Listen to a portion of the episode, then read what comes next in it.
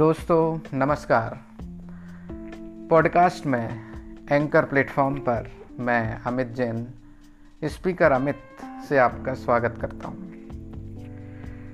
आज के इस पॉडकास्ट में मैं एक बहुत ही रूहानी पतरुमानी शख्सियत का नाम लूँगा, जिनसे मिलने के बाद एक ग्रंथ है, जिसका नाम है भागवत गीता उसकी तरफ़ मेरा रुझान हुआ। ये बात उन दोनों की है, जब मैं अपनी साइकिल यात्रा के बाद दिल्ली के एक सम्मान समारोह में पहुँचा। वहाँ पर मेरी मुलाकात मोहम्मद हनीफ खान साहब से हुई, जो अपने नाम के साथ मोहम्मद हनीफ खान शास्त्री जी लिखते थे। मुझे बड़ा आश्चर्य हुआ, क्योंकि जनरली मोहम्मदन नाम्स में शास्त्री नहीं आता। तो गुफ्तगु शुरू हुई। बातचीत चलना शुरू हुई। कुछ मेरे बारे में उन्होंने पूछा। लेकिन मेरी उत्सुकता बहुत ज़्यादा थी और मैंने बहुत सारी बातें एक के बाद एक उनसे पूछना शुरू किया। उन्हीं बातों में एक बात थी कि आप अपने नाम के साथ शास्त्री क्यों लिखते हैं? तो उन्होंने बताया कि उन्होंने संस्कृत से एम किया और फिर मुझे ये पता था कि ये संस्कृत के स्कॉलर हैं और गीता पर भी अपनी कमांड रखते हैं। इवन गीता को उनने अपने जीवन का बहुत बड़ा अंग बनाया है। गीता के स्कॉलर हैं। तो मुझे उत्सुकता बस बहुत सारे प्रश्न पूछना उचित लगा और मैंने पूछना शुरू किया। उस एक मुलाकात के बाद मुझे समझ आया कि इस ग्रंथ को भी भारत ने उस लेवल पर समझा नहीं है। लोग इसको हिंदू स्क्रिप्चर बोलते हैं, हिंदू ग्रंथ बोलते हैं।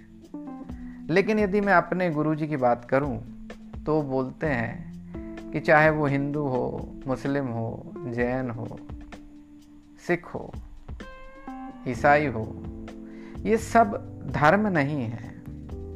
ये सब पद्धतियाँ हैं। हम इनको धर्म बोलते हैं। धर्म बिल्कुल अलग चीज़ है। इन पद्धतियों को देश काल पात्र के हिसाब से डेवलप किया गया और कालांतर में, बहुत लंबे समय के बाद, ये पद्धतियाँ धर्म का रूप बनकर या रूप लेकर हमारे सामने हाजिर है। तो अभी इस चीज़ को समझना बहुत ही ज़्यादा महत्वपूर्ण है। कि हम बात किसकी कर रहे हैं? यदि हम गीता की बात करें तो इसमें एक शब्द है भगवान कृष्ण। कई बार यहाँ उपयोग किया गया है। मैंने अलग अलग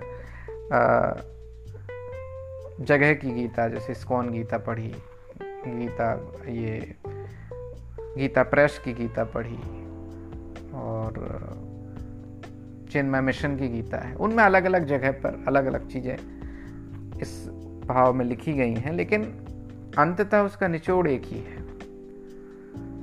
तो खान साहब के साथ बातों का सिलसिला जारी हुआ और बहुत कुछ उनने बताया। और एक बात जो उनने बड़ी स्पष्टता से कही कि गीता किसी धर्म विशेष का ग्रंथ नहीं है, ये पद्धति है। ये लाइफ को समझने के लिए, लाइफ को एक विस्तार देने के लिए एक बहुत बड़ी सहायक पुस्तक है।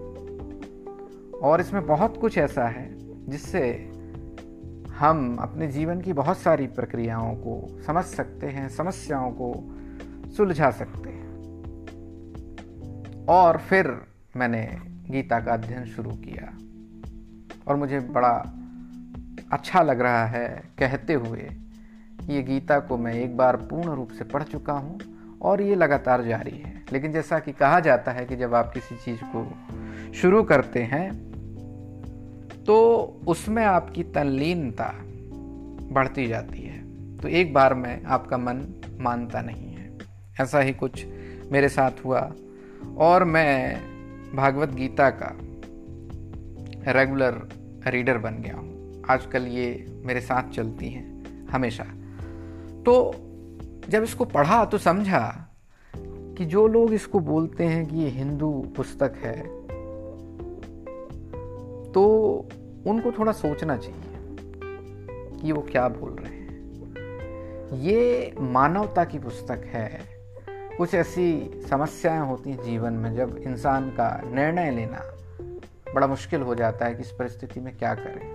और उस परिस्थिति का वर्णन है इस गीता में। और वो एक्सट्रीम परिस्थिति है, क्योंकि उसके बाद कोई परिस्थिति की हम कल्पना नहीं कर सकते। जब अर्जुन के सामने सगे संबंधी लड़ाई में आ जाते हैं तो ये एक ऐसी सिचुएशन है कि इस सिचुएशन पर ही इंसान का अपने मार्ग से, अपने धर्म से विचलित होना स्वाभाविक है, क्योंकि इसके पहले की सारी सिचुएशन को किसी भी तरीके से इंसान संभाल लेगा। क्यों? क्योंकि बाहर के लोगों को डील करना, बाहर के लोगों से, के बीच से अपना रास्ता बनाना बड़ा ही सहज काम है। और अपने भी आए तो वहाँ पर भी कोई एक ऐसा रास्ता कि उनको साइड से निकालते हुए बन जाए रास्ता तो हम उस रास्ते को चुन लेते हैं। लेकिन जब बात ऐसी हो जाए कि या वो या हम तो इस जगह पर फिर विचलन स्वाभाविक है। और ये जीवन की एक्सट्रीम कंडीशन है। तो कई लोग बोलते हैं कि ये गीता मारकाट सिखाती तो गीता मारकाट नहीं सिखाती। गीता ने एक्सट्रीम कंडीशन आपको बता दी है कि ये कंडीशन, लास्ट कंडीशन है आपके जीवन की, जो आपके जीवन में आ सकती है। तो उस तर, उस कंडीशन में उस परिस्थिति में आपको क्या निर्णय लेना है, ये उसमें बताया गया है। क्योंकि उसके नीचे की जो भी परिस्थितियाँ हैं, उनमें तो आप किसी भी तरीके से डील कर लोगे। किसी भी तरीके से रास्ता निकाल लोगे। इकलौती एक ऐसी कंडीशन जहाँ पर आपके संबंधी, आपके रिश्तेदार आपके सामने हों, और वहाँ पर फिर आपको डिसीज़न लेना है कि क्या करना है, क्या नहीं करना है, ये गीता बताती है। गीता मारकाट नहीं सिखाती। मारकाट तो जीवन की परिस्थितियों का एक्सट्रीम है। कि जब एक्सट्रीम आ जाए और वहाँ सगे संबंधी हैं, यदि सगे संबंधी ना हो तो फिर गीता वहाँ बोली ना जाए। क्योंकि सगे संबंधी नहीं है तो आपको मारने काटने में कोई परेशानी नहीं होगी, क्योंकि उनसे आपका कोई जुड़ाव नहीं, कोई आत्मीयता नहीं, कोई संबंध नहीं। तो वहाँ पर तो डिसीज़न लेना बिल्कुल सरल है। लेकिन डिसीज़न कहाँ कठिन हो जाता है जब अपने सामने हो? तो गीता में उस परिस्थिति का वर्णन है, जब अर्जुन बोलते हैं कि, मैं इनको मारकर यदि स्वर्ग भी मेरे को मिल जाए राज भी मिल जाए तो मेरे किस काम का ये अर्जुन बोलते हैं। फिर वो एक जगह बोलते हैं, कृष्ण से, कि, आप इनको मारने का बोल रहे हो इनको मार कर क्या मैं नरक में नहीं जाऊँगा? क्या ऐसा नहीं होगा कि मेरे कुल में वर्ण संकर हो जाएगा? मेरे वंश परंपरा में वर्ण संकर के कारण पूरी की पूरी वंश परंपरा गड़बड़ हो जाएगी। ये कृष्ण से अर्जुन बोलते हैं। तो इसमें यदि आप इसको गौर से सोचेंगे तो देखिए कि जब अर्जुन अपने संबंधियों के अलावा किसी से युद्ध कर रहे हैं तो वहाँ उनको वर्ण संकर समझ में नहीं आ रहा है कि भाई तुम जिस वंश को खत्म कर रहे हो, वहाँ भी तो वर्ण संकर होगा। तुम्हें अपने वंश की केवल चिंता है। उस सामने वाले पक्ष के वर्ण की कोई चिंता नहीं। तो यहाँ वो चिंता इस कारण से नहीं है कि वर्ण संकर हो जाएगा। वो इस कारण से है कि तुम मोह में फंस गए हो। तो ये सबसे एक्सट्रीम कंडीशन है, जो गीता जी में वर्णन है और गीता का वहाँ पर प्रादुर्भाव हुआ और फिर वहाँ से रास्ते निकले। क्योंकि एक्सट्रीम कंडीशन के बाद फिर रास्ता मिल गया तो फिर सब चीज़ ईजी हो जाती है। तो वहाँ पर कृष्ण जैसे गुरु की आवश्यकता होती है। इसलिए भारतीय दर्शन में गुरु की बहुत बड़ी महत्वता है। अब जैसा कि मैं बोल रहा था कि ये कोई हिंदू बुक नहीं है। यहाँ पर केवल एक शब्द को छोड़ दो कि भगवान कृष्ण तो इसके अलावा आपको कोई भी ऐसा शब्द नहीं मिलेगा जो हिंदू मैथोलॉजी को रिप्रेजेंट करे। न इसमें किसी भगवान का नाम है, न इसमें किसी देवी देवता का नाम है। केवल कर्म की व्याख्या है। धर्म की बात है, आध्यात्म की बात है, ध्यान की बात है। ऐसा कौन सा पक्ष है जो रह गया? आज पूरी दुनिया मानसिक रूप से परेशान है। मानसिक रूप से परेशान है कि इतना मैकेनिकल हो गया आदमी कि उसको सुख, चैन, शांति वो नहीं मिल रही। तो फिर ध्यान ध्यान ध्यान ध्यान ध्यान चल रहा है पूरे दुनिया में ध्यान चल रहा है। और जब आप इसमें खोजेंगे तो आपको ये बताया गया है कि ध्यान कैसे करना है। यदि कोई ये पुस्तक पढ़ ले तो उसको समझ आ जाएगा। मैं आज पुनः एक बात यहाँ पर कहना चाहूँगा। मुनि श्री प्रमाण सागर जी से एक प्रश्न किया गया मंत्रों के संबंध में। तो उन्होंने बोला कि जिस मंत्र में ओम नहीं है, वो मंत्र नहीं है। और फाइनली उनने ये कोट किया है कि अंततः मैं ये कहूँ या मैं ये कहता हूँ कि ओम ही सब कुछ है।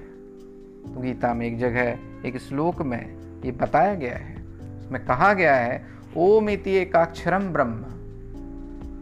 मतलब ओम ही उस पर ब्रह्म का स्वरूप है। ये गीता में कहा गया है। तो गीता में ध्यान कैसे करना है? ध्यान के पहले की प्रक्रिया कैसा है? वो सब बताया गया है।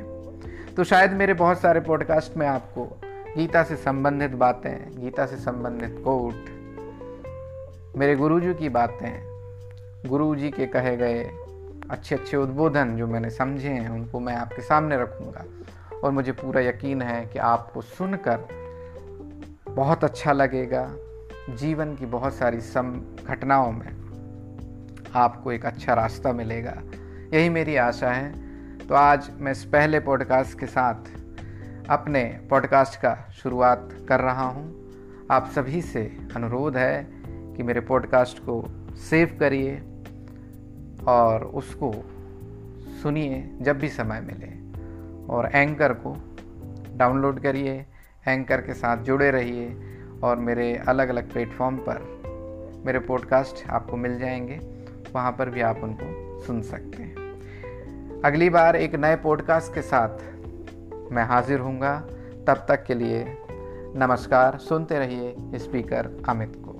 Thank you